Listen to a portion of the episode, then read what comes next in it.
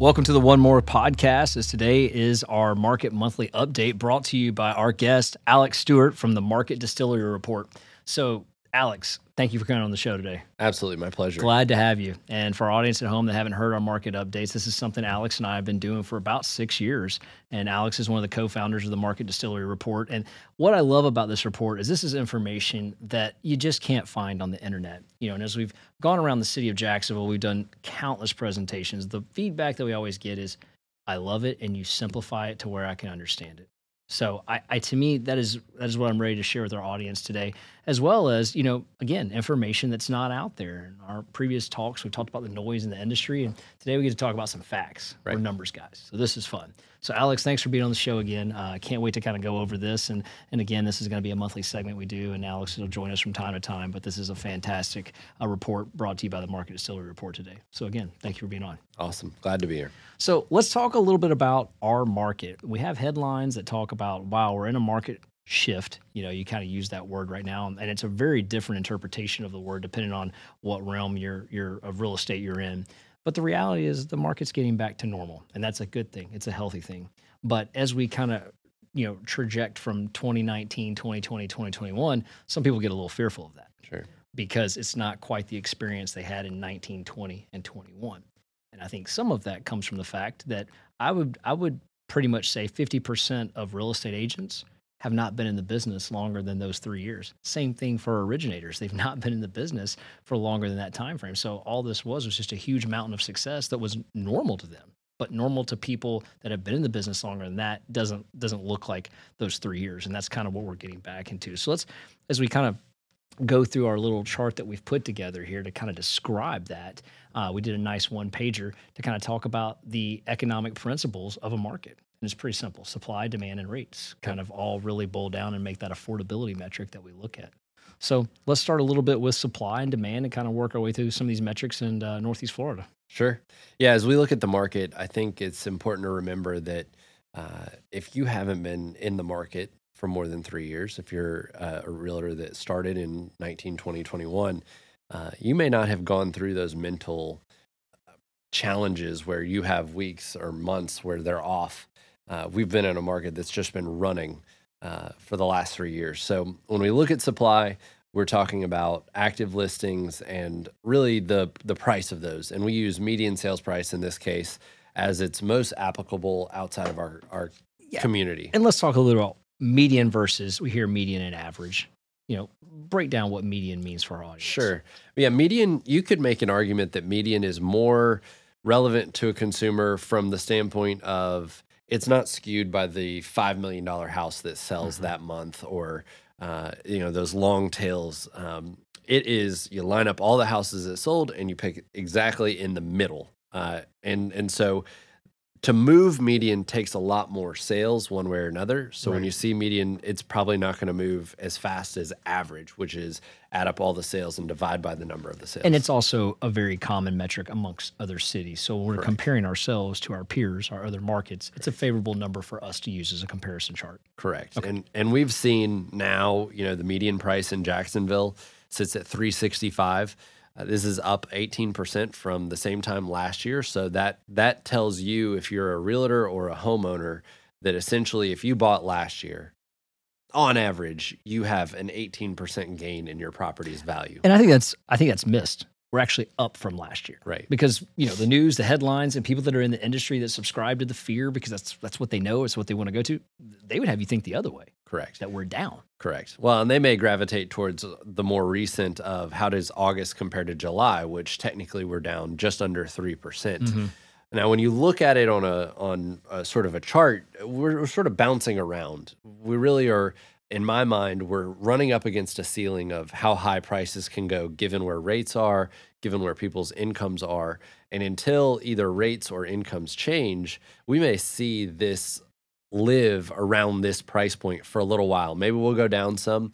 But at the end of the day, also, when we look at active listings, there's about 6,600 houses for sale. This is essentially flat. We're starting to see inventory peak as well. Uh, and without a huge amount of new houses coming on the market, prices are going to stay very, very stable. Yeah. And I think you nailed it, starting to peak. Um, and I think when we look at supply, it's a huge portion of the economic principle of supply and demand. And what I continue to see, no matter what the news wants to tell me, is our supply is still very low compared to traditional, excuse me, traditional numbers and traditional month of supply. We're still very low. Right. And I think that's something that's missed in this argument. Is it going up? Yes. Is it traditionally low? Yes. And I think those two things need to be talked about more than what they are right now.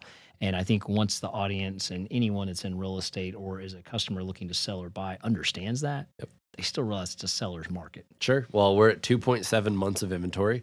Traditionally, you see that as sellers still maintaining the mm-hmm. majority of the control in the transaction. Uh, we know from the deals we're involved in that there is far more negotiation happening than there had been the last two years.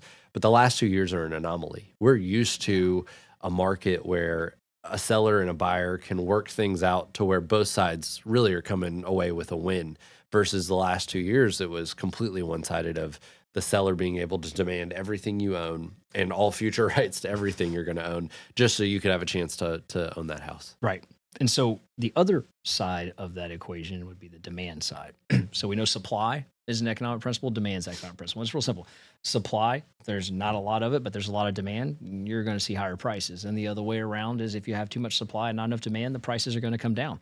And so we measure demand in really six or seven different formats. We're going to focus on two of them right here um, for this conversation. That's pending sales and closed sales. Now, I think people always think about closed sales, like what's closing but pending's equally as important. Yo, thank you so much for choosing us today. We're definitely not done with our podcast, but we are going to take a really short sponsor break and then we'll get right back to the show. I've been in the lending business for 20 years. I've seen many different lenders. During those 20 years, I recognized there's a difference between being an originator and an advisor. And the team at Bank of England is full of advisors. They take their time to understand your needs they take the time to structure a mortgage for you and your family, and I cannot recommend them enough. If you're in the market to purchase a home, maybe it's a second home, maybe it's an investment property, or you're looking to refinance your current property that you live in, take a minute to work with the advisors at Bank of England Mortgage. They're a nationwide lender, and you can find your local branch at www.boemortgage.com. www boemortgage.com because it's more than loans, it's people. Thanks so much for letting us give a shout out to our sponsor. All right, now back to the podcast.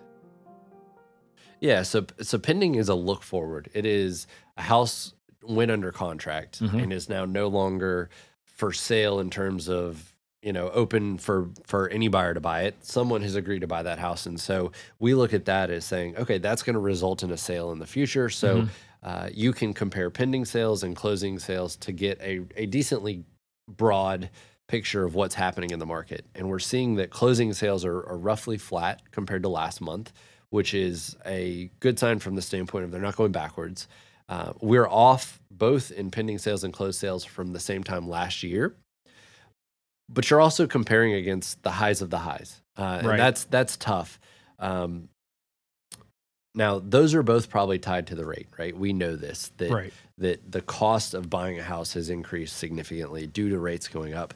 The level of uncertainty for the client, uh, for the realtor, is is very high compared to normal times. Um, but what we saw is in the month of August, really rates rates sort of hit a, a bottom in the short term. Yes, and we see that responding in pending sales is they're up 7%. So what that means is rates actually went down uh, from July to August, hit a low in August, and people jumped on that opportunity to go under contract and buy a house. 100%. I think this is very important that that our audience understand this point because our listeners understand that you're going to find times in the market that you can time the market. Are you going to get the absolute lowest? Probably not going to, you know, that's like trying to catch a falling knife. You're going to lose your fingers. But you can absolutely absolutely time it and say, all right, I'm gonna I'm gonna pick my point of entry here. And I think that's where it's real important that you work with your lender, you work with your team, and you say, listen, I know there's gonna be times I can take advantage of. Let me know because oftentimes these advantage points, right? These cycles, they only last about 36 hours. They don't last longer than three business days. I mean, they're here and then they're gone. And you know, imagine calling a customer that you had worked a pre-approval for and said, "Hey, hey, we're ready to go," and they go, mm, "Let me think about it," or "I want to, I want to wait." Might go lower. It's gone literally within three days. That that that window is gone. But what we see here is people that took advantage of that window, whether they were entering at the right time or they got they took advantage of that call back, whatever it is. They said, "I'm going to go ahead and take advantage of this," and the pendings came down. And it shows also the level of demand that exists in the market that is hard to quantify because these are people that are waiting for an opportunity. And if if you were to just look at the numbers and not see a month like this, you may be concerned that the market demand is drying up because mm-hmm. rates are going up and everybody's freaking out about that. But this shows us the market responded and it responded strongly. I mean, 7% is a big number of an increase. Uh, that's you know, we're mind boggled because last two years we saw incredible numbers, but 7% is a huge number. So for the market to respond to that, that tells us, hey, look, there is that level of demand that exists under the market. And if prices dip, if rates dip, if the right house comes on the market that's a unique opportunity, there's there's still plenty of people looking to buy that house. And I think you call that I love the term. I've heard you say it in many presentations that pent up buyer demand that's existing in the background. And what we mean by that is that there are people actively taking applications, which is something that the market distillery, you know, report measures is applications being taken in our local market compared to other markets, and that shows a demand in our market. And those applications are not falling off at these higher rates. You would think that that would be completely down and it wouldn't be happening. That's not the case. The case is the appetite is just not being met based on the affordability metric right now, or it's a timing issue. But the appetite is there. So again, to your point, is if we meet that appetite, people are going to start coming back into this market, such as they did in August when they timed it out. Yep, absolutely. And I think what we'll have to look at is obviously where rates go. That where rates go will lead our market one way or another. And as we've said before, this market is not in a major danger of having prices fall off a cliff. We don't have enough houses on the market. You would have to see house the house count double tripled to get to a point where really house prices became a risk. What we stand a risk of is if if rates go up, of buyers and sellers both saying, let's hit the pause button. I, I want to move, but it doesn't feel like a good time to do that. And I'm going to wait and see if it gets better because in the last six months, this whole thing has changed for everybody. And maybe the thought is in the next six months, it might change back. So let me ask you a question. If um, you're a buyer and you're looking to get into this market right now, and maybe you were discouraged by the market the last 18 months, because let's face it, the last 18 months, houses were selling in three hours, three minutes. I mean, it was very not normal.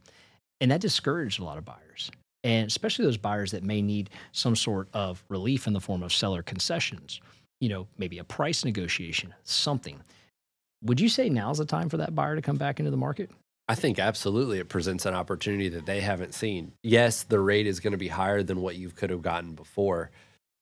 But ultimately, if you never got that rate, was that rate really even an option for mm. you? That's the hard part. Yeah. Uh, and so right now we have a chance for buyers to come to the table with sellers that may be a little bit more willing to negotiate, a little bit more eager to go ahead and capitalize on this.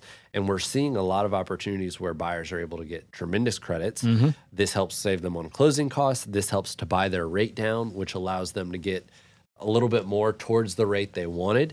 And there's plenty of options out there that help people really make something work, whereas it, it feels like it might not work. And, and truly, the right house is what matters. Mm-hmm. I, I think that's something we shouldn't miss. If because supply is limited, if if you are waiting for the, both the right house and the rates, and you know all the credits, that may be a unicorn that never happens because we both know that if rates go down, it's a feeding frenzy again, mm-hmm. and so you may you may miss out. So if you can get the right house now, at the end of the day, that may present you an opportunity to capture what matters most in this equation, and then it you shouldn't go out of your budget and and put yourself in trouble to do that but your loan is not there forever yeah and there's exactly options. what i was getting ready to say there's i think options. a lot of buyers forget that that first loan you get or the loan you get at the point of closing you don't end with that loan right. you never do you may pay it off in the form of a refinance or just pay it off because you've come in great financial times but you don't end with that loan you don't see that loan through a 30 year term so most mortgages are very temporary to begin with right. being in the house could be longer, but the mortgage itself is temporary. That's that's why people do refinance. So the ideology of this being your rate and your term for quite some time is probably not a reality. So it's good for buyers to keep that in perspective as well. And if I'm a seller, and I think this is fair to say, a lot of sellers also got got a false notion of what the market's like over the last 24 months. 32 months really because it was selling on the flip side of that coin they were hey put a sign in the yard it sold and and sold for way more than you were asking. Plus, no one was asking for anything in return. It was just a feed and frenzy at that time because rates were lower, and that kind of paints the picture of what rates can do to the market plus demand. And that's what you're speaking to. That if these rates come down, we're going to be right back in that opportunity. So go ahead and take advantage of getting the property that you want now. Then when those rates do come down, you just refinance it, and now you're not have to worry about that that frenzy that's going to take place that you described. So, um, I did want to mention this that you mentioned a strategy of buying down the rate. Yep. And I know that the team over at Bank of England does a really good job with that. Yep. And I also wanted to say that if you want more information on that, 2 1 strategy buy down, or even a seller buy down that you're talking about, visit the Bank of England website. And then I also wanted to say this if you're very interested in this and you want more data, you want to see where rates are going. You want to see a forecast that's out there for the next two to three to five years. The Market Distillery Report's a fantastic place to check that out. You can sign up to be on the mailing list and also subscribe to the information they have there. Fantastic group, fantastic information. Can't say enough about your time over here, Alex. Thanks for coming on the show. Yeah, thanks for having me and looking forward to what we do in the future. Absolutely. I got one more shot, I'm gonna make it. One more chance, I'm gonna take it. I meant it when I said it, now it's time for me to do it. I got one life to live, so I put all into it, yeah.